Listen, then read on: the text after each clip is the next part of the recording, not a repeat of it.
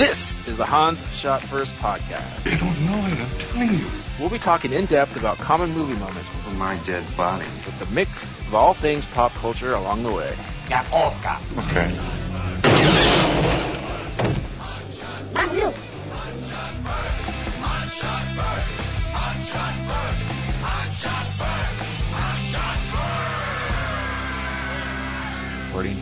Welcome everyone to Hans Shot First. I'm Jeff, joined as usual by Scott and Alex. Say hello. Hey. Today we're going to be talking about a Steven Seagal movie. Take it away. Jeff doesn't even remember the name of it. I don't. Take it away, whoever episode this is. Alex. It is on deadly ground. There we go. Steven There. Seagal. There's trouble on an oil rig, and he's got to put on his best Native American jacket to stop it. That's how you can tell he really cares because he's wearing the jacket with the the, the little Native American eagle totem and the uh, I don't know what you call them tassels. Oh, they're tassels, all right. Uh, yeah, it's it's a well tasseled jacket. Yeah. Sage, I'm looking at the cover for the poster in the movie. It's awesome. It's got beads on the shoulders. Yeah, it does. So they bill it as a envi- environmental action adventure film. I think there's a lot of this came out in 1994, so um, there's a lot of backlash at oil companies for doing something. No, they're all very responsible now, thanks to Steven Seagal in this movie. yeah, we've all learned Yeah. our lesson. hmm Thank God for Steven Seagal. But um, I sorry, thank the uh, the spirits. Yeah, Steven the Seagal. totem totem animals. So they're doing a uh, they're it's an oil refinery company and they're doing some shady stuff which is causing people's lives to get endangered and uh Well, just that, pollutants to get into the ocean. Hinging upon the the the native Alaskans. I don't know Oh, if yeah, they they- say what they are, but the Inuits or I'm not sure. But anyway, Oh yeah, that's the that's the It's one of the the plots of the thing. The they purchased the oil rights from local Alaska natives 20 years ago, but they're going to lapse if a refinery isn't online by a certain deadline. So that's why the oil company is like cutting corners and putting everybody in danger to get this thing up and running. And of course, it's Michael Caine who's the main antagonist. who? M- Michael Caine. Mike O'Kane. hmm With, by the way, so let's get this out of the way now. Uh, this is an excellent bad movie night movie. hmm There are some amazing things going on here. Starting with Michael Caine's hair. Uh, it doesn't feel like watching the whole movie. Just watch a clip. Uh, he either dumped a bucket of shoe polish on his head, or was wearing a really bad tube. Either way, he looks ridiculous. He looks like Michael Caine, alright. Yeah, the uh, little chewing of scenery there. Too. hmm This movie has one of my dad's favorite jokes of all time from any movie, where um, the uh, the rig foreman calls in Forrest Taft, and that's Steven Seagal's name in the movie. He's playing Forrest Taft, and he calls him in because Forrest Taft is an expert at putting out putting out oil rig fires and drilling and stuff like that. So he pretty much tells him, "No, I'm retired. I don't do that stuff no more." And In that's his, in his squintiest voice. right. And the foreman goes, "Geez, Forrest Taft, don't you even give half a shit?" And it's that line right there that met my my dad spit out his beer for Isn't whatever the, line, reason. isn't the line following that where Skull says something about how he'd fuck anything for three hundred ninety thousand dollars? Something weird like that. Oddly specific. Yeah. it was. It was. Uh, again, you gotta watch this. Oh, I think that might be the money that they're offering him to work on the oil rig. Uh, But he won't put out that fire. So my dad loves that joke. And he repeated it ad nauseum for about two weeks. is- how's that even a joke? I don't know, but just the, f- I think it's the fact that he, Taft doesn't even give a whole shit. He doesn't even give half of a shit. You damn right. Hmm. So, so there are there levels of shits to be given. Yeah. And So half of them half a shit, one of them quarter of a shit, for an eighth of a shit, a sixteenth, and that's that's just an American shits. Yeah. Who knows once you go metric? But yeah, he ends up actually eventually uh, working for the oil rig or seeing what's up really because the rig foreman gets eventually gets caught, tortured. They cut off his fingers with stuff, and he gets killed. And, And and a it- very like uh, out of place torture scene. Yeah, it was very. I get I get that it was this is basically an '80s action movie, even though it's in the '90s. Uh, but they went a little over the top with the the tone for for a few scenes. Uh, Well- the torture torture scene being one of them. The awkward love scene being the other. Yeah. Uh, I'll show Steven you. Seagal's good at, at snapping limbs, not so much when it comes to, Not slapping one niners or no, he's good at those. to. No, I was going to say not so good at uh, wooing the ladies. There's something about that that squint that, that makes women melt, though. I guess I don't know. I guess so. But uh yeah. He goes he sees his buddy is dead and then he just goes to the oil rig and wrecks shit. Starts killing everybody, snapping limbs. So doing he the actually, Seagal thing. So he blows up the oil rig in the beginning to put out the fire, which, which I guess would work. Except he's standing like ten feet away from the whole thing, Yeah, but he's and it does. so his eyes just- are safe. He is squinting, and he doesn't tell anybody about it. So like, just there's innocent civilians just standing around. They could have been totally murdered because he didn't warn them that this massive explosion was about to take place. Hey, I knew what I was doing. But yeah, I guess he's such a badass that uh, he's able to control the power of fire. He's perfectly safe. oh, Seagal. He pretty much just broke that that fire's arm, is what he did. He snapped. He snapped the Yeah, fire. he snapped the fire's arm. Ka-chow! Yeah. Very nice, Jeff. What? So is this before or after? Uh, For you listeners, this is good radio, by the way. For you listeners, Jeff just changed his Skype profile to Steven Seagal with a panda. And he's wearing like, I don't know, four or five gold chains. well, he's got one chain for every chin. yeah. Uh, Jeez. yeah. Seagal cares about pandas. You should He too, cares, Scott. Skull cares about three things, or four things: snapping limbs, Uh-huh. the environment, That's right. pandas, Mhm. and arming Russia. Oh man. Does not care about looking cool running. it's, No, not, does it's not. not even on his list. That doesn't even make I think the I top think this point in his career, that that information had gotten back to him. So I, I believe at this point, between this and uh, Under Siege one and two, you don't see him do much running at that point. But notable uh, side characters, side actors, supporting actors are Johnny C. McGinley, Johnny C. one of our favorites, and one of my personal favorites. Wait, wait, wait. What, what's his character's name? Magruder. Magruder. It's Magruder. Magruder. Now, let's give you. I'll give you guys uh, some guesses to see who played Otto, the other henchman. Let me. I already. I looked. Yeah. It up, so. Does he share a birthday with somebody that we know? Ah, he does. Yeah. My close personal friend because we share birthdays. Well, so I'll be the steroids. You are the co-mater. On IMDb, it says Sven Thorsen as Otto as Swin Thorson. Maybe they just misspelled his name. Sven. yeah. Maybe maybe it's just transitional phase. He was trying to change his name up a little bit to get extra work. Mm-hmm. I also noticed that Irvin Kershner is. He's in got a cameo, yeah. Which is insane to me. What? Uh, I didn't know he acted in anything. Director of Empire Strikes Back. Yes, we know. You may know. And But, then, Well, you should know. finally, well not finally, but uh, Billy Bob Thornton plays a random goon in this movie. This is pre everything. Uh, pre Sling Blade, pre Tombstone, uh, Prima Nocta. Prima Nocta. Prima Nocta, Primavera. Primavera. Come on, man. Ooh. R. Lee Ermey's in it. Who's so, his whole function of the movie is just to give R. Lee Ermey lines. this guy's not the student, he's the professor. Yeah, man. Who's R. Lee Ermey? He's the he's the guy that always plays the drill sergeant. Yeah. He's the drill sergeant from Full Metal Jacket, most famously.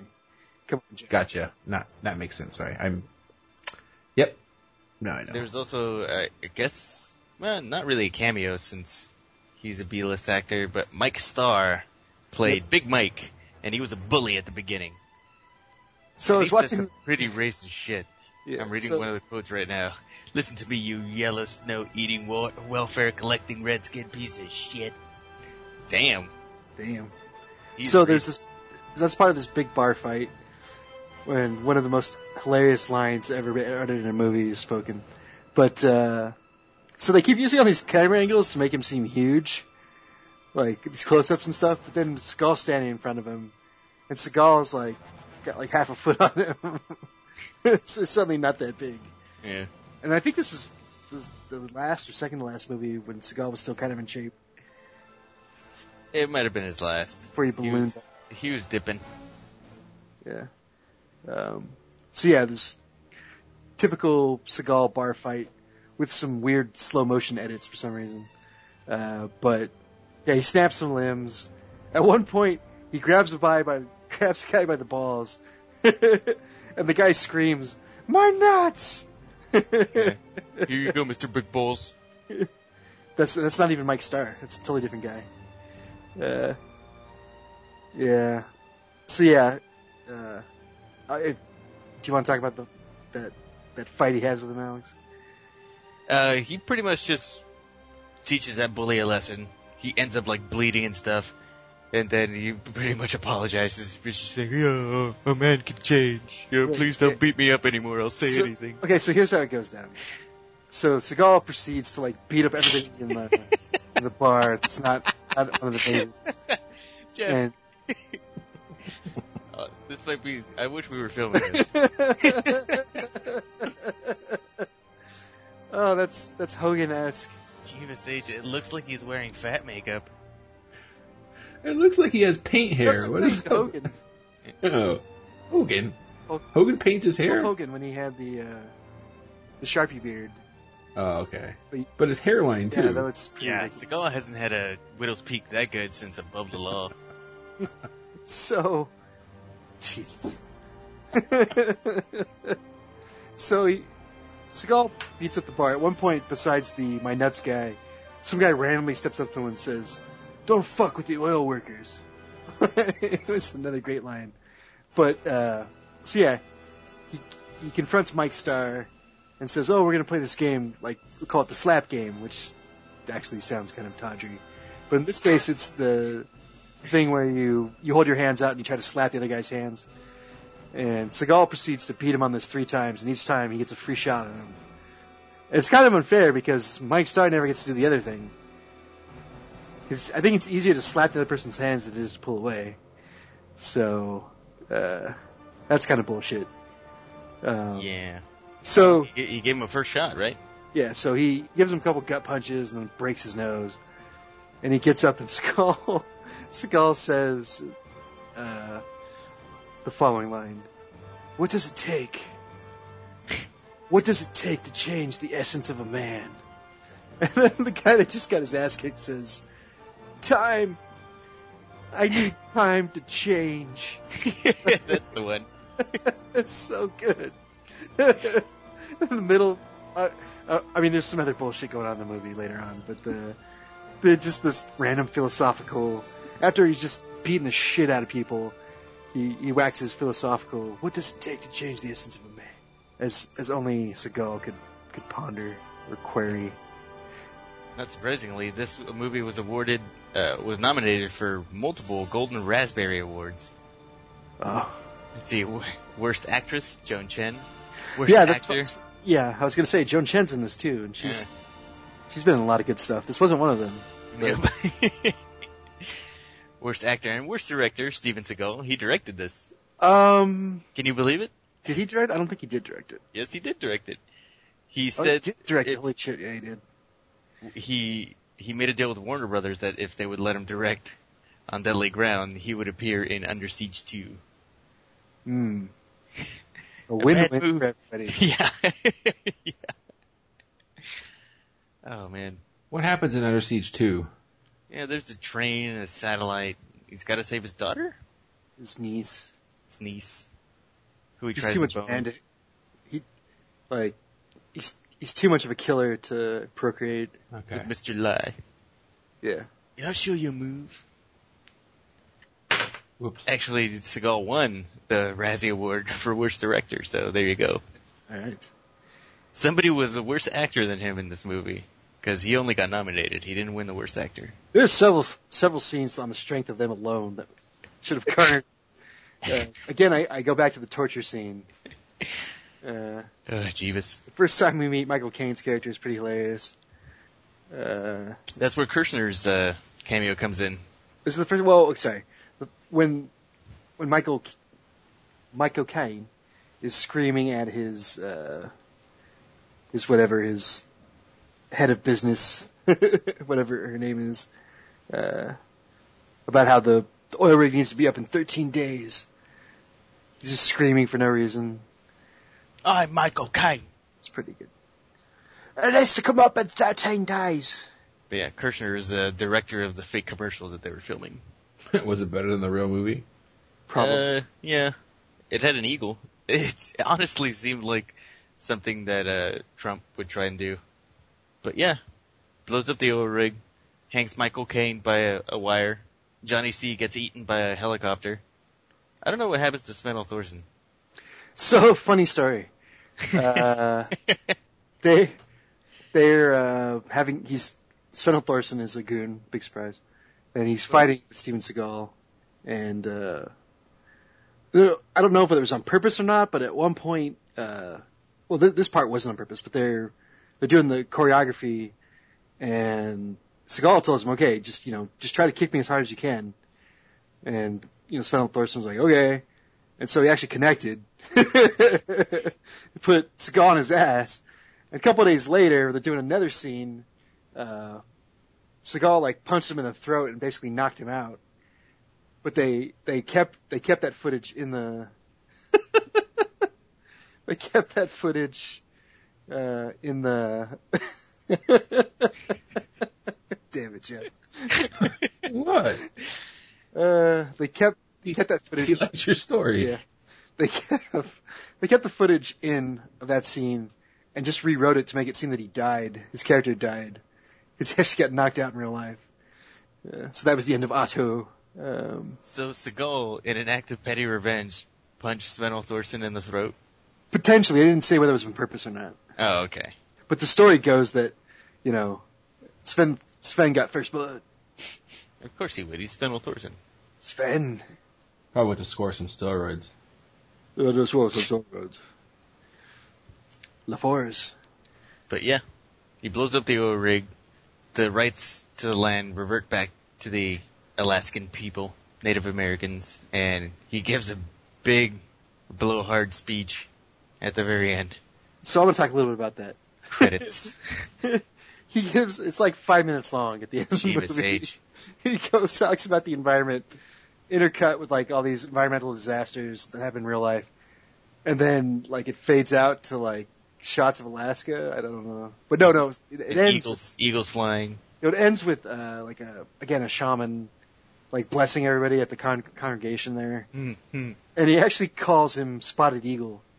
he actually refers to Steven Seagal as Spotted Eagle, which goes back to an earlier part of the movie, which, if not for the scene with uh, the what does it take to change the essence of a man, Mhm. would be the most ridiculous scene, where Steven Seagal goes on a spirit journey, uh, where a shaman touches him with a feather, and he passes out and has his vision, and it shows him, it shows a bear running through a forest, and then it shows Steven Seagal running through a forest, and then, then Steven Seagal jumps on the bear, and pulls out a knife and stabs it.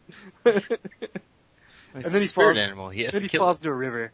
But the the shot of him actually jumping onto the back of the bear is one of the best things I've ever seen in my entire life. I'm not, I'm not doing it justice. Um, Out for justice. yeah, whoa. Whoa. Where's Bobby Lupo? Do you want to do a movie on that one, or do a movie, do a podcast on that? one? Uh, but uh, Do Seagal year. yeah, I have a couple other things I want to run through here. Uh, unless Alex has anything else to say. Nope. This movie's awesome. Go watch it. So at Not on Netflix. I checked. so at one point, so during the bar fight, there's a random like lasso on the wall, and Steven Seagal uses it in like a Jackie Chan esque manner, where he's like hooking people and tossing him around with this lasso that's already looped up. And then it comes back to the end of the movie when Michael Caine's running away. He just somehow finds a piece of rope and turns into a lasso and pulls Michael Caine, and that's what he hangs him from, upside down. Uh, so I guess that was an efficient use of a lasso. Mhm. Chekhov's lasso, as it were. Uh, spotted eagle thing. can't, I, it, I can't get over that that he, they actually gave him the, the name there. Uh, and then, uh, last bit for me, uh, besides a cool line where he says, I wouldn't want to dirty my bullets. Yeah. Michael Caine is like, Yeah. you Shoot fucking me. coward. You haven't got the guts. Shoot me. I wouldn't want to dirty my bullets. Yeah. Uh, anyway, that doesn't want to watch the full movie, just watch the trailer. It's full on movie guy voice in the beautiful world of Alaska. You know, or one man. Yeah, it's good. Watch the trailer. And then finally, finally, R. Lee Ermey's played, plays the mercenary captain. Uh, his second in command is also a native. Um, and his name is Tonto. I shit you not. the guy's name is, Jeebus H.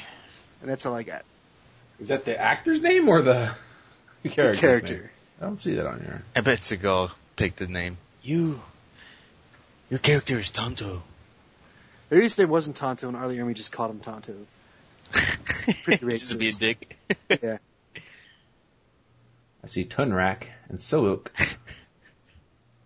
I- and I see drunk Eskimo. Uh-huh. Billy Bob Thornton played Homer Carlton. He did. All right, is that it? That is it. Go watch this movie, folks. It's awesome. I agree. It's time for Neum News. Yeah, yeah, yeah, yeah, yeah. It was yeah. A couple couple bits of news. Uh, speaking of Sven Thorsen, Yeah. Mallrats 2 has been turned into a TV show. Oh, Oh, look at that.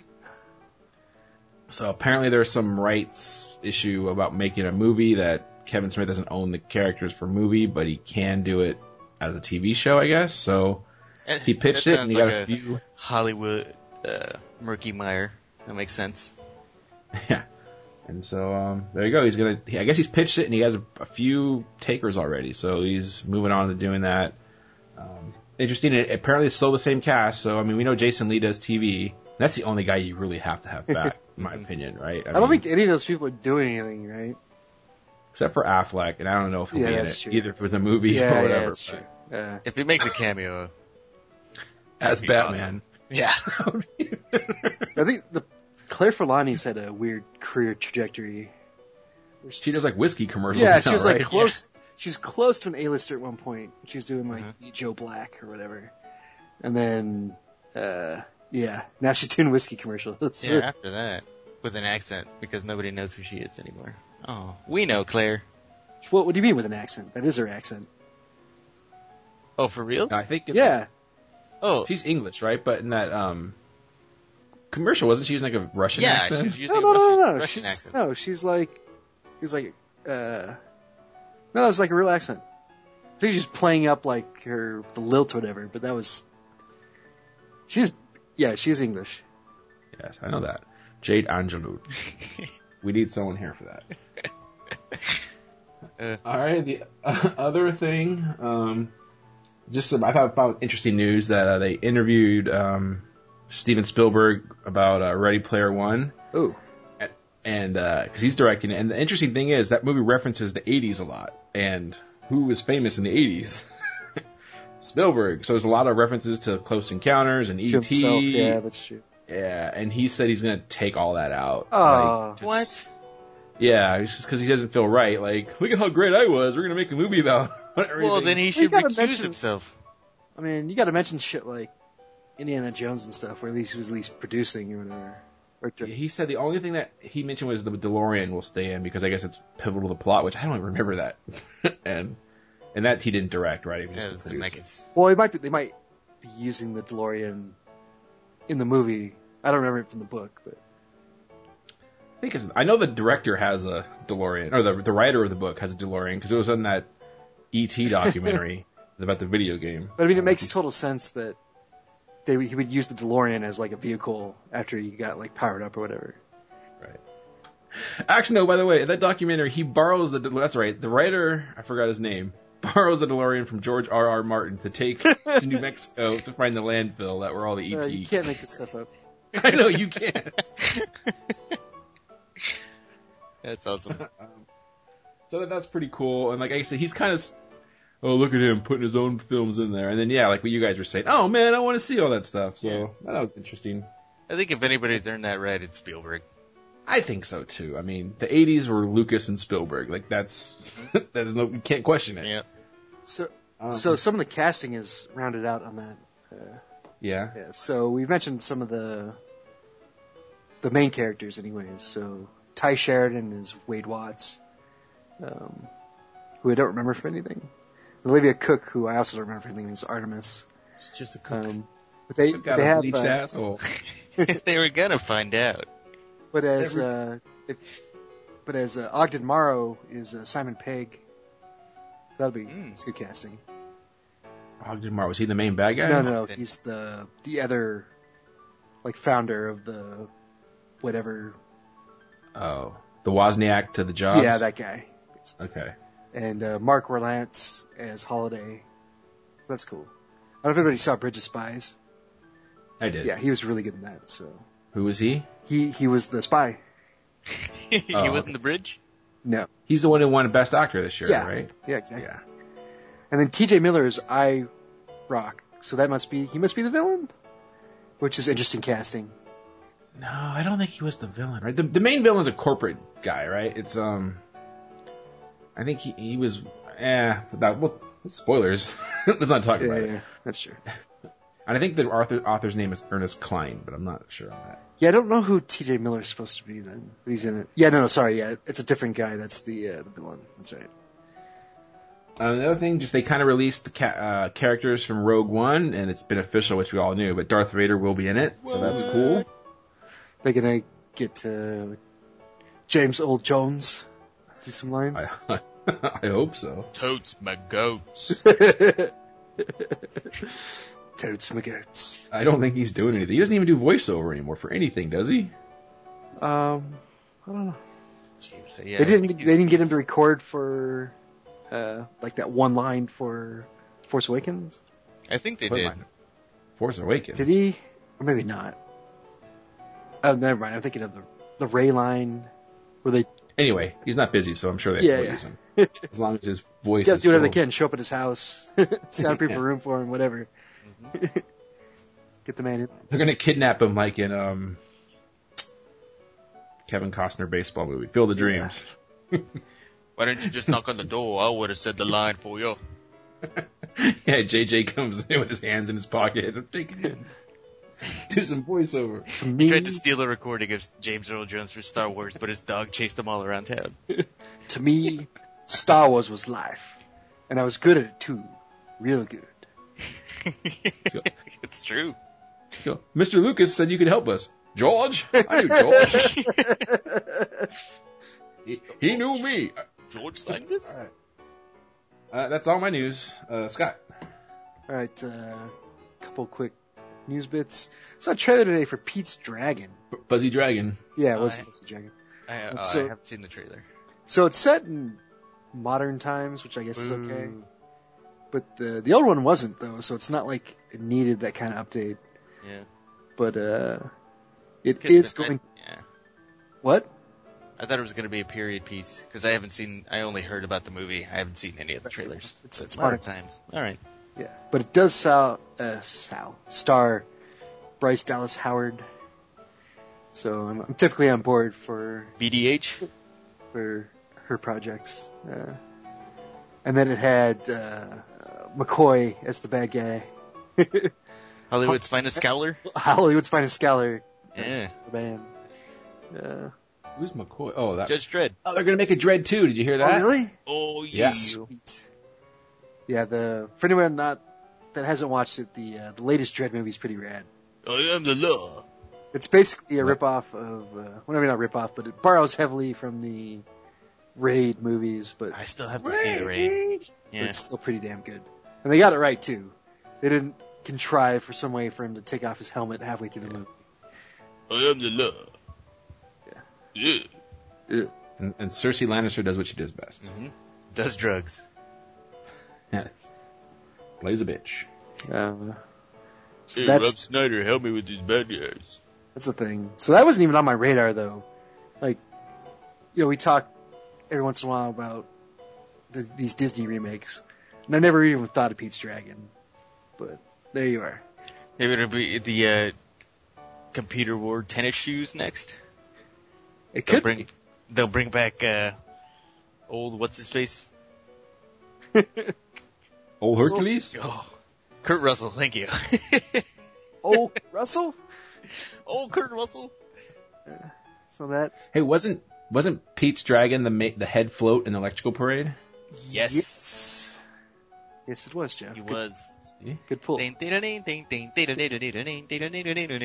you saw glow sticks in front of that thing for a year. You'll uh, remember everything about So, that. uh, For those that have never uh, experienced the Main Street Electrical Parade, uh, that song will be stuck in our heads forever. As with most Disney songs, so that's kind of nothing new there. But go to YouTube, you can watch it. Yeah, because yeah, you don't even have to be there to get the song stuck. Uh, so there's that. Also out of left field today, uh, there was the Jack Reacher film that, that Tom Cruise had done before. Oh yeah, that was a pretty solid film. I liked the It first it was Jack alright. Reacher. Yeah, but yeah, now there's a sequel coming. cool. I hope he wears the fancy robot suit and he goes back in time when he dies. I don't think he does. I think it's a Oh, movie. because he's Jack Reacher. He reaches back in time. Uh, but it does star uh, Maria Hill, aka Cobie Smulders. What the hell? So I'm up for that. Mm-hmm. But yeah, another action movie. I don't know how many more of these things Tom Cruise has, but that guy's ageless. So he's, far, looked, he's looked the same for like the last 15 years. Well, he keeps. Yeah, we all mock his religion. Yeah. he- Them thetan levels, man. He keeps leveling up. That's true. So there's that. A uh, couple quick reviews. Uh, I saw The Man from Uncle, How is that? which is all right. I wanted to see I, that. I kind of recommend it. It's it's a Guy Ritchie flick. Um, if you like Guy Ritchie, I definitely recommend it. Although it doesn't have the same level of cool, I guess, uh, that, that some of his other stuff does. Even though it's totally about spies. Uh, but yeah, Superman's fun in it, uh, as well as the, the Lone Ranger. Uh, so Superman. both these guys are good, and it's got Alicia Vikander. She's always good. So. There's some fun stuff in there. It's, you know, Cold War spy action movie with the typical Guy Ritchie humor. Uh, so I recommend. And then I don't stop me if I talked about this in the last podcast, but I finished up Daredevil season two. I don't remember. I don't remember. I haven't finished Well, it either. then I'll say it again. It's it's pretty rad. Uh, Finish it. So good. So just I'm adding to everybody else that's recommending it uh, without spoiling anything. Uh, Daredevil's blind. What the? Wait, I thought he could see with sound. He's Matt Murdock. yeah. Yeah. So you know Por again. favor, ayúdame, señor Foggy. Oh, she died. Uh, again, I I just want to say um. So yeah, all the action stuff is cool, but I'm surprised at how well done the side characters are. You know, the people that aren't the superheroes, that aren't the, you know, getting their hands dirty most of the time. Anyways, like the the Karen Page character is really good. Um, Foggy's pretty good. Yeah, they do very good character development. They ditched the priest in season two for some reason. I don't know why. Priest? Yeah. Who's? Oh, yeah, that's right. It's like the pri- it's like his priest in the first season like kept popping up. He was pretty. Yeah. um, well, because his conscience is, clear now. yeah, uh, Foggy's like Señor Foggy? su- pseudo girlfriend. She kind of grew on me, even though she doesn't have a huge role. Uh, Is it Jessica? no. Oh. Um, and of course Vincent D'Onofrio is good. All all the Punisher stuff was really good. Like they that was some good casting there. Yeah, dude. What about Trinity making a cameo? Yeah, I, I did like that too. I'm gonna have to finish up Jessica Jones now. That's Oh, interesting. Smoking hot. uh, yeah. So that's that's it for me. All right, Alex. Well, gents, Alex. E3 has come and gone, and there's some uh, pretty cool stuff coming down the pipeline. Talk about that. Um, all the most of the uh, VR stuff is still pretty nauseating, mostly because a lot of games are first person and you wear the goggles, but you still use a controller. You don't walk around or use like a, a makeshift gun or sword thingy to move around. So I think uh, people are claiming that that's the main reason for nausea in VR. Uh, but I think it tends to work when you're playing like a horror game, like Resident Evil 7 is going to have a lot of VR stuff in it. So if you're feeling nauseous while walking through a zombie infested house, I think you're going to crap your pants. okay. I, I do think we're at the point now where I don't know. I still don't know that I'm sold on a full length AAA video game, but as it, it it's to the point now where it's a viable platform. Yes. You can do some really cool stuff with it. Uh, I don't We'll know, see- we'll pretty cool about- in Hackers well, yeah, but that's when you're like programming. and in That's, how, that- that's Man. how that's how real computer programmers do it, though. What about Lawnmower Man? Well, that was in virtual reality, though, right? Yeah. Well, he was trapped in. I don't know. It was Jeff Fahey. Bye. But yeah, there's a couple cool uh, games with coming down, like uh, Horizon. I finally saw a trailer and gameplay stuff for that. That looks pretty neat. It's got lush environments, which I think is so far the thing that developers have brought to the new generation consoles. Is like, look at these awesome environments, and they do look amazing. So, so I just want to touch on on that point real quick. Uh, Mhm. I did notice there seems to be a trend over the last couple of years with with all these AAA games. They're they're finally we're moving away from the the post apocalyptic, like kind of the Gears of War, Modern Warfare. It's all Although inner there's new, cities and stuff, deserts. new it's sequels all- for those coming up, so It's yeah, where it's, they they've moved into like yeah, like lush landscapes where it's like forested and you know it, it's like really pleasant looking, you know, because we got the colors and the resolution now. Mhm. Yeah, so I like it. I'm tired of the the browns, the browns and grays. Yeah, games in this new batch seem to be getting a lot more colorful, which is nice. It doesn't have to be all dingy and brown. So, yeah, they're putting the colors in the right spots to uh, entice the eye, I should say. There's one game that kind of looks brown all over, which is For Honor. Have you seen a trailer for that? Yes. the thing that interests me the most about that is that they're trying to innovate the uh, melee, melee mechanics. It's not just push one button to do a combo. You actually get into duels with other uh, bigger characters and stuff, and you have to pick stances depending on the situation.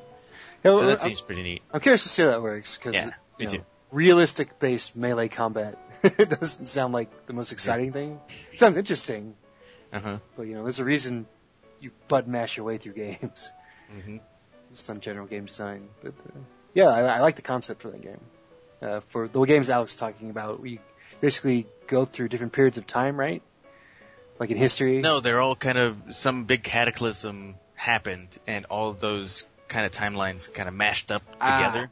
Okay. So the, there's those are the three factions that are fighting each other: the Vikings, the medieval knights, and the Japanese samurai. Are all Okay. three separate factions. Sounds pretty cool. Yeah, it's pretty awesome. Good artwork, good uh, armor and weapon designs from that game. Speaking of Vikings, Ooh, uh, new God of War. Now he's going to be fighting against the Norse gods, I guess. Mhm. But the uh, the gameplay trailer looked pretty cool. I'm really hoping from a. I mean, it looks amazing, of course. And they go hunting, and it's a father-son story, so it brought a tear to my eye, especially when he stabbed that deer at the end of the trailer. Spoilers. But uh, I'm really hoping from a story standpoint that it's not like the same Kratos from the original God of War trilogy. That it's like, oh, this is Kratos, but he's got his own, uh, you know, Norse mythology background and stuff. Not like, hey, you were in Greece and now you're in Viking land. Here you go. So that'd be my only uh, complaint if that happened. So that uh, new Zelda looks good, but Yeah, it you does. know, so's the sky's blue and water's wet and all that jazz. So- Fire burns. Yeah. Wind blows. Grass skirts.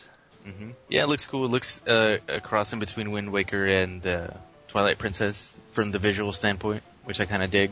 And it's really the only thing the Wii U's got. Yeah, so it's weird that Nintendo did not really touch upon their new system at all.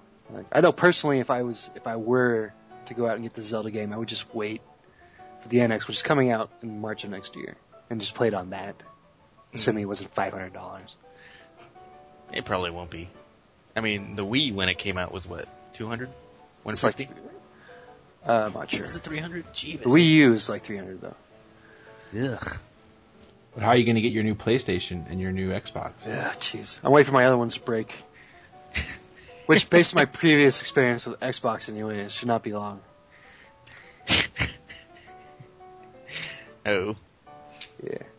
Just saying. Uh, one one more game for me anyway is uh, for the Xbox, Xbox One exclusive. Uh, sea of Thieves looks pretty rad. Yeah, that looks awesome. That looks like a fun. Hey, let's play Sea of Thieves. All right, let's go. Yeah, it looks like uh, one of the few must-buy titles for me on the Xbox coming up here. hmm Oh, and they also showed uh, I know a game that Jeff and I played, uh, Titanfall 2.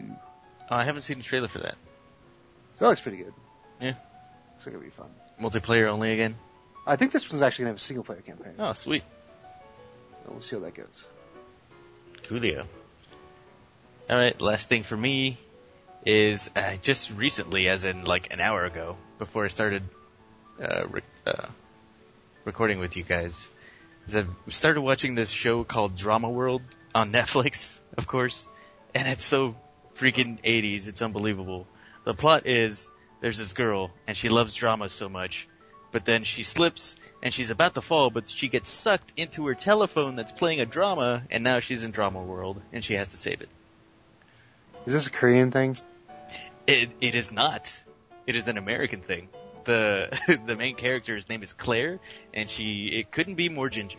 Okay. She's like Sounds fucking terrible, Alex. yeah, it is. And I They're love saying there's no Korean people involved in this. Oh no, there is because she's in drama world. Everybody Okay. speaks Korean, So Drama World is Korean then. but it was created by an American. We're gonna agree to disagree on this one. It is, but it isn't. You have to check So it out for one episode. how It's is- ridiculous. It's funny. I mean, if you've seen a lot of dramas like I have, you'll know, you know, you'll get all the jokes and whatnot. And it, the great thing about it is all the episodes are about 10 to 12 minutes long. Yeah. So it's like short little snippets and stuff. It's pretty cool. I recommend. Not for Jeff. Definitely not. I don't even know what trauma, whatever that word you're saying is. Drama. so- Drama? Drama? Yeah. As in regular drama? Dra- dra- drama dropping. Dra- dra- drama? How is that a Korean thing? because they're called Korean dramas. Oh. That's like the official name of it. For once, I'm not being racist. But that's all I got. All right, it's time for Nia. No, wait. Um, catch up up on three weeks ago that happened on Game of Thrones. Thrones, Thrones. So we gotta we gotta cover two episodes, right? Um, yeah, I guess. Jeebus. So No One and Battle the Bastards, right? Yeah.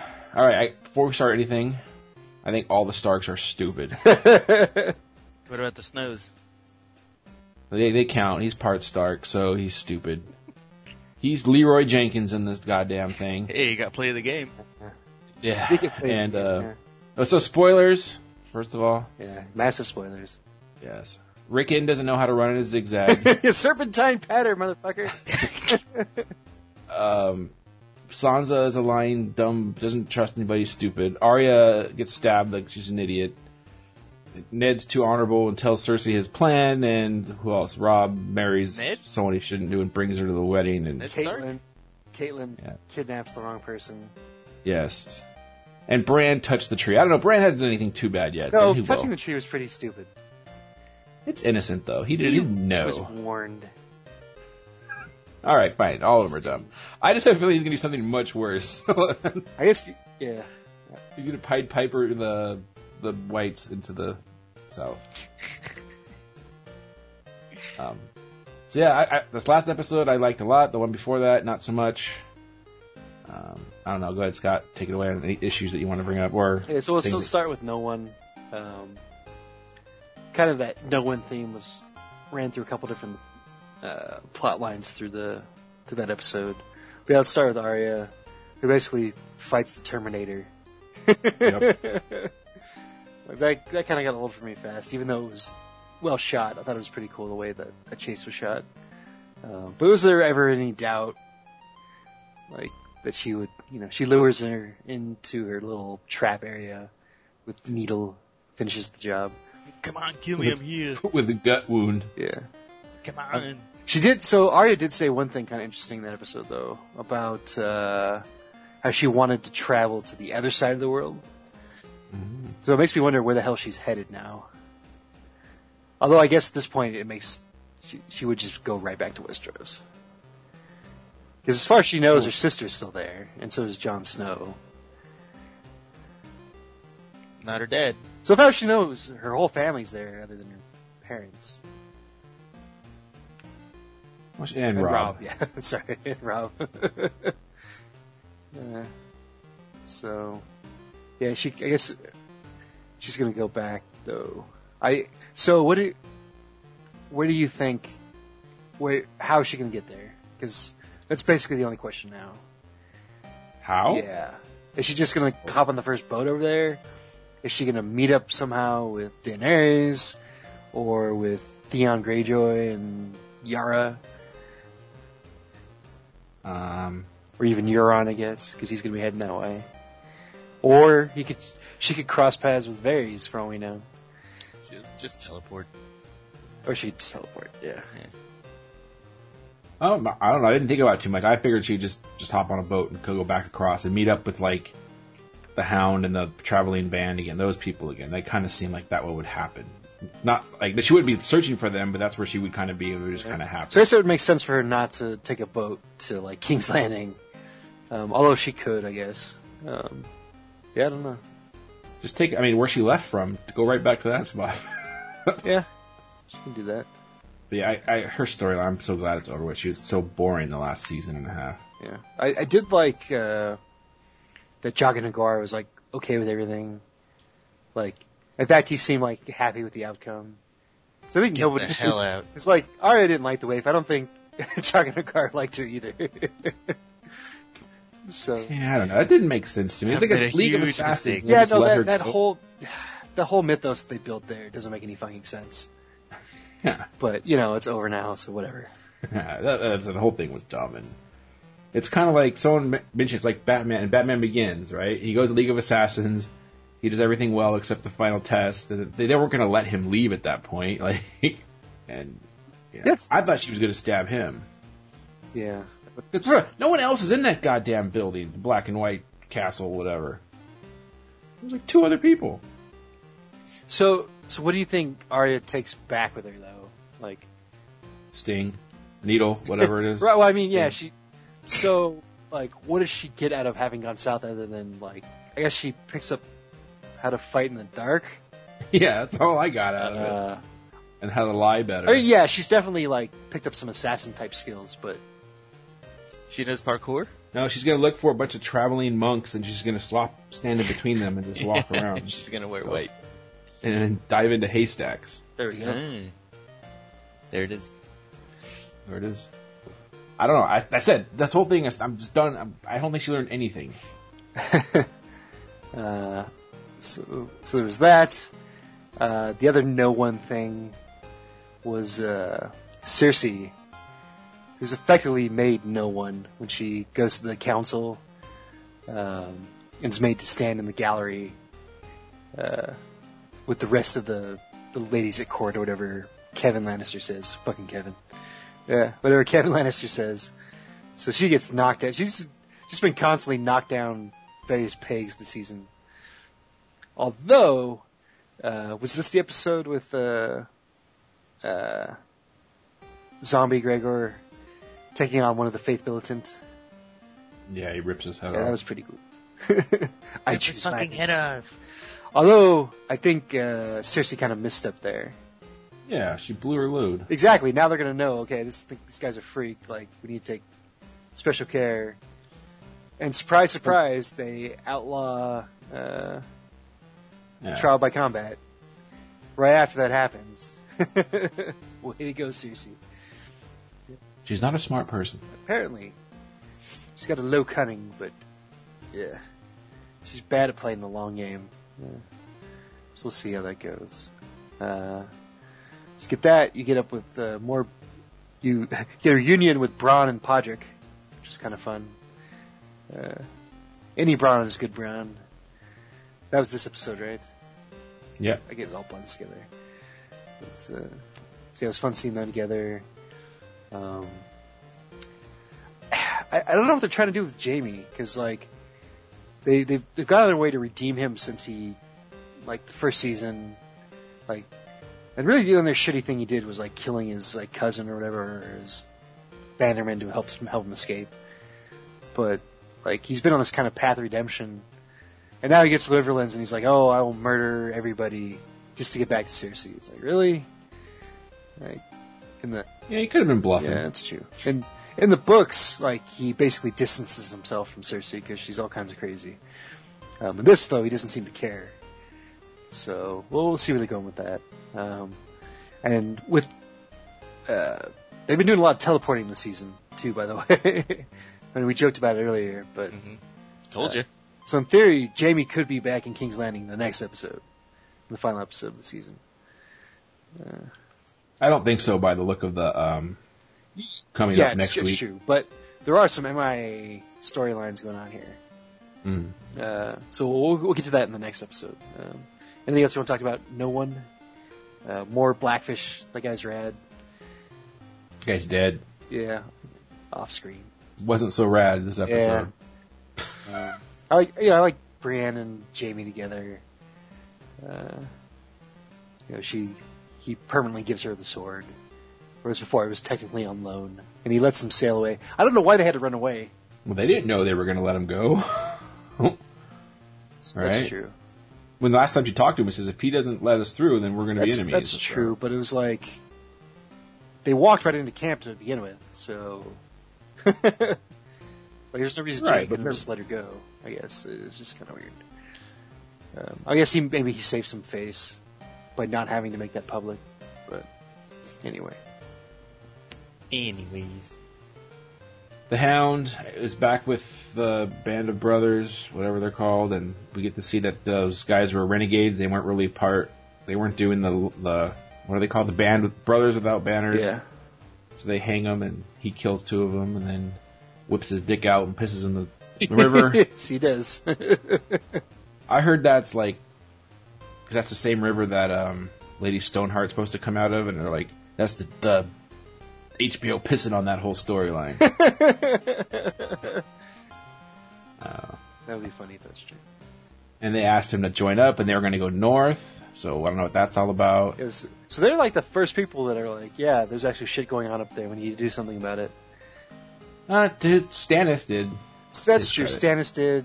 Uh, well, they, Stannis was still angling south though. After that, Sure, but he did go up He north did, and he help. did. Um, The one through King of Westeros. yeah, I mean Tyrion will care if it ever matters, and he's got the the ear of uh, Daenerys, so that's good. Uh, and then um, Tyrion was trying to drink with Missandei and Grey Worm, and he finally got him to tell jokes. kind of. Yes, finally got him funny. to, after a whole season. He finally got them to lighten up. but of course, all of his jokes make no sense because they're all about Westerosi nobility. And Missandei tells a translator joke. Nerd. That girl's so hot, by the way. Jesus. she's and then all of a sudden, they the, the Masters have returned and they start bombing the shit out of Meereen. And Daenerys comes in all pissed off, flying in on her dragon. I'm back for my dragon. How come she doesn't just start nuking the ships right off the bat? By the way, the cliffhanger. I guess. It was like wasn't it the last scene of the show? Yeah. So let's let's move on to episode nine, Battle of the Bastards. Uh, this is the money episode, as it were. Uh, so so we'll get to the the actual battle later. Let's start with a different battle, uh, Battle of Slaver's Bay in front of Meereen or whatever. Uh, Battle of the Battle Battles. yes. So we get to see the dragons in full force finally uh, nuke a ship with no cooldown either. Way OP'd. Uh, and yeah, they they basically make the the slavers, uh, the the wise masters, uh, capitulate. She takes their whole fleet, um, which leads to uh, the Greyjoy showing up. Okay, so hold on. First of all, that's some of the best dragon CGI Yeah, was- I think I've ever seen in anything, movies or not. When she's riding that, there's a one shot where it's a tracking shot behind her, and she's it's like they're swooping down. So good. And then the other two dragons come out. Ah, Which which would not have happened if Tyrion hadn't let him go. I know. Don't know why they stayed in there the whole time, That's but true. Yeah. So Tyrion's totally going to be one of the dragon riders, by the way. so. Might build a little saddle for Although it does, he doesn't seem keen on actually fighting, so I don't know how, how that's going to work actually. He drinks and he knows things, Scott. Mhm. So, um, I did. Oh, this guy. Go go to the next scene you were going to talk about with um, Greyjoys. Yeah, so the Greyjoys show up. Uh, Tyrion gives Theon some shit, uh, deservedly so.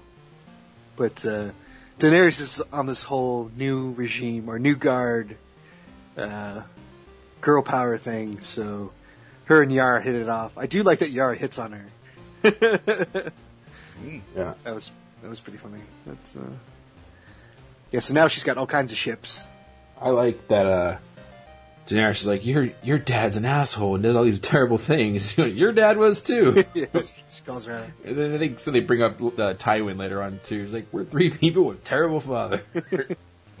I did like the, but she's like, okay, we have a deal, but no more sacking, pillaging, raping. She's like, no, that's what we do. I'm like, okay, fine. Yeah, she gave into that a little too. Yeah, I wonder how that's gonna. She goes back to the Iron Islands. Oh, we're free, but we can't do the shit we do. what the fuck? Yeah, to bide their time. Well, it's pretty easy though to convince people like, hey, as long as these fucking dragons are around, nobody can do a goddamn thing. So let's be smart about this. So if that happens, uh, there's no King's Landing stuff in this episode, right? Nope, it was just uh, Meereen and Winterfell. Yeah, so we go back. Uh, some fun byplay between Tormund and Davos. Have good shitting. uh, Tormund's such a good kid. Scott, I keep waiting for you to post one of your group me shits, and I was going to send that as his response with a picture of Tormund. Uh, Happy shitting. so they have they have the war council about how they're gonna take care of. Uh, oh, sorry. So they they have a parlay first um, with Ramsay, and of course he says some horrible shit. Uh, Jon Snow tries to bait him by doing single combat. Of course, Ramsay doesn't take the bait because he doesn't need to. They got more shol- soldiers, and they've got Winterfell. Uh, so they they go to the war planning room, and Tormund talks about how when they fought Stannis, his horsemen like cut through them like piss through snow. Um, so Jon Snow's like, "Oh, we'll we'll dig ditches, so you know they won't be able to to flank us." And Tormund's just like, "What?" the you know like a pincer move. What? The horses won't be able to get to us. Okay. Yeah, they won't be able to attack from the sides. Yeah. Oh. Uh, so that was good. Oh, Going back to that, uh, Jon challenging him to uh, single combat. I was listening to a podcast and they were like, Ramsay's a little bitch. Why did he do that or whatever? And I was like, remember back in like, was it season one when they, uh, Robb catches Jaime and Jaime says the same offer? and Robb's like, fuck no, you'll kill me in combat. Yeah. Just say that you can't get, I don't know, I get people get, always want the good guys and that, yeah. I just something I remembered that Jaime's like, we could end this like men right now and save a bunch of lives, and Robb's like, fuck that, Kingslayer. Yeah. Anyway, they drop. The, they're doing the battle plans, and then Sansa gets mad that Jon doesn't ask her advice, and then she says, "All right, what's your advice?" He'll hope he's going to lead you into a trap. You're not going to trap him. He's going to trap you. Well, what do you think I do? Well, just don't do what he expects you to do. He's like, well, obvious. And then, what do I need? I need more men. And then Sansa at this point doesn't say, I've called Uncle Peter. Yeah. Hope. Old Pete. Old Pete. Old Littlefinger. Yeah. So I, I saw her point. He wasn't asking her. He should be asking her advice. And she was right, but at the same time, she was so wrong by not telling him. And Yeah, I think that's I think that's worse. Like, it wasn't like Jon wasn't being manipulative. Um, and she clearly has no like war experience, so he wasn't, you know, expecting her to, you know, chime in with strategies and stuff. But Right. No, and then when he asked her, and she said, "I don't know." Just, I mean, she gave him advice like, "Don't fall for it." When he does fall for it, so he does, doesn't yes, heed that yes. advice. After he's the one that tried to bait him out in the same way. Right. You know. But if she would have said something, they, maybe they would have postponed the battle for two hours or something, right? And just waited for. Yeah. Well, I think so. So let's jump ahead here a little bit. Sorry. It's a big battle Yeah, happening. big. There's It's a big, much- amazing looking battle, like medieval battle. Uh, Rickon's killed. I guess that's the one thing is he releases Rickon to taunt Jon Snow, and right before he gets to Jon Snow, he shoots an arrow through him. yeah. And then Jon ch- ch- charges the whole front line, and you're not supposed to do that because they have their trenches dug, and the whole battle ensues. Th- There's a th- there was no way Rickon was going to make it out of there.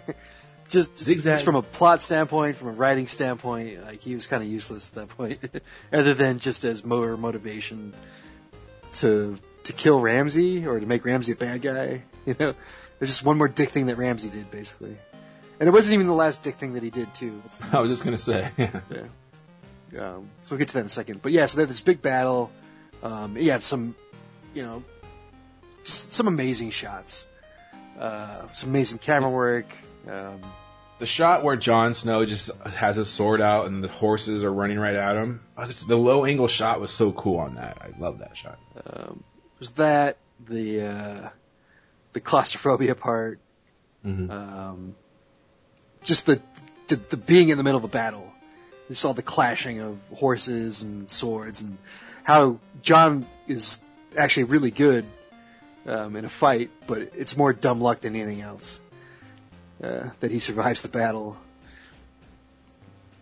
Or is it the Lord's will? Or is it oh, the Lord of Light? Yes, Yeah. this is true. It is known. He, he can come back to life whenever he wants. Um, so they they Wait, they- is what's her face still around? Yes. Holding my So yeah, not- he actually before the battle he tells her, "Don't bring me back to life," and she said, "Tough shit. I'll do whatever the Lord tells me to do. I'm gonna try, and if you come back to life, cool. If not, cool."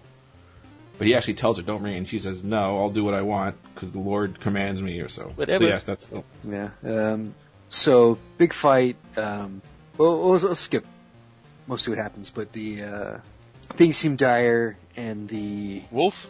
The Knights of the Vale show up. Like, just kind of see see it coming. Um, and as they show up, you see Sansa um, on on horseback, sitting or on her horse next to Littlefinger on his horse. Um, and she, for a split second, she has this kind of like a little smirk because she knows they're going to win the battle. So that that whole thing makes me think that she was. It wasn't just that she was keeping information from Jon; like she purposely manipulated him to basically trap Ramsay. So she wanted Jon to act like there weren't going to be those extra soldiers there, so that Ramsay would act accordingly, so that she could spring her trap with the Knights. I don't think so. She kept telling him, "Don't go, don't go, delay, delay." She kept telling him that. Mm. Because she knew he would. In the previous episode, she definitely was telling him that. He goes, "No, we have to go now before the winter." That's what happened to Stannis, and that's why she sends a letter. Remember? Right. But but she still but they were there. They were there and they were ready. It wasn't like they just got there. I don't think. Well, okay, I think that's more Petyr Baelish, waiting for the numbers to dwindle down, and then he can come in and, Uh, that's possible. if he too. wants, take out both armies like nothing. But That's possible too. So yeah, the Starks or I'm giving no credit to Sansa. okay, well. okay. Um, so the fight goes on. They have to, um, you know, they win the field. Uh, Ramsay retreats to Winterfell, and then, and I felt more sadness for this part than for Rickon. Uh, but yeah, Wun Wun uh, takes an arrow. Well, he gets pincushion basically. But in the last act of dickishness, uh, Ramsay shoots an arrow in his eye. Can I say that when you see Tormund, Snow, and Wun Wun, whatever his name is, running, it was a very Lord of the Rings moment. These three, you got the human, the giant, and Yeah. Tormund looks like a big dwarf, basically. He's just running towards the, let's hunt some orc. And then again, without spoiling anything, Jon beats the ever-lifting shit out of Ramsay, and would have killed him, but he looks up in a really cool shot. So like, Jon's face is covered in mud and soot and blood. You know, his hair's plastered to his, these same things. Soot. and he's, you know, been, you know, beating the shit out of uh, Ramsay, and he looks up and sees Sansa there, and she's pristine and clean and white. Uh, when he stops, you know, just kind of the contrast there. You know, but he realizes, hey, Oh yeah. yeah, that you know, Ramsay isn't his to to kill. Yep. hmm And then she releases the dogs on him, and his own hounds eat his face. That's pretty good. you still should have gotten some more comeuppance. That was pretty good. The end. So finally, we don't have to see him being a dick for another episode. Jesus. Now they're gonna have to come up with a new supervillain. Oh, they've still got a couple. Gonna feed babies to dogs They already did that. again. I don't know. That's I think finally, after this the last episode, I think next two ep- next two seasons will deal with the whites being the, the focus of the bad. okay. So a couple small things from this episode, uh, and it was kind of some weak writing, although it was an awesome shot. Um, Davos finds Princess Shireen's little stag carving, and he realized what had happened, or he's or he's starting to, anyways. Um, so he's going to be super pissed at Melisandre. So we'll see how that plays out. There's that. They do have Winterfell. They have like no soldiers. So I wonder how that's going to work. Like, are the other houses going to come in line, or is it going to be like the de facto Vale? And what price did Sansa have to pay to get banished there after the fact? So we'll see how that all shakes out. Yep. All right, I think that wraps up this episode, right? Yep. Pretty sure it does. Season finale next se- next week. For, Next season week. for God. Yep. Next All week's- right, so next week I want to continue our trip to Middle Earth and let's tackle the two towers. Oh yeah, not one but two. And uh, that's it. Thanks for listening, everybody. Show's over. Go home.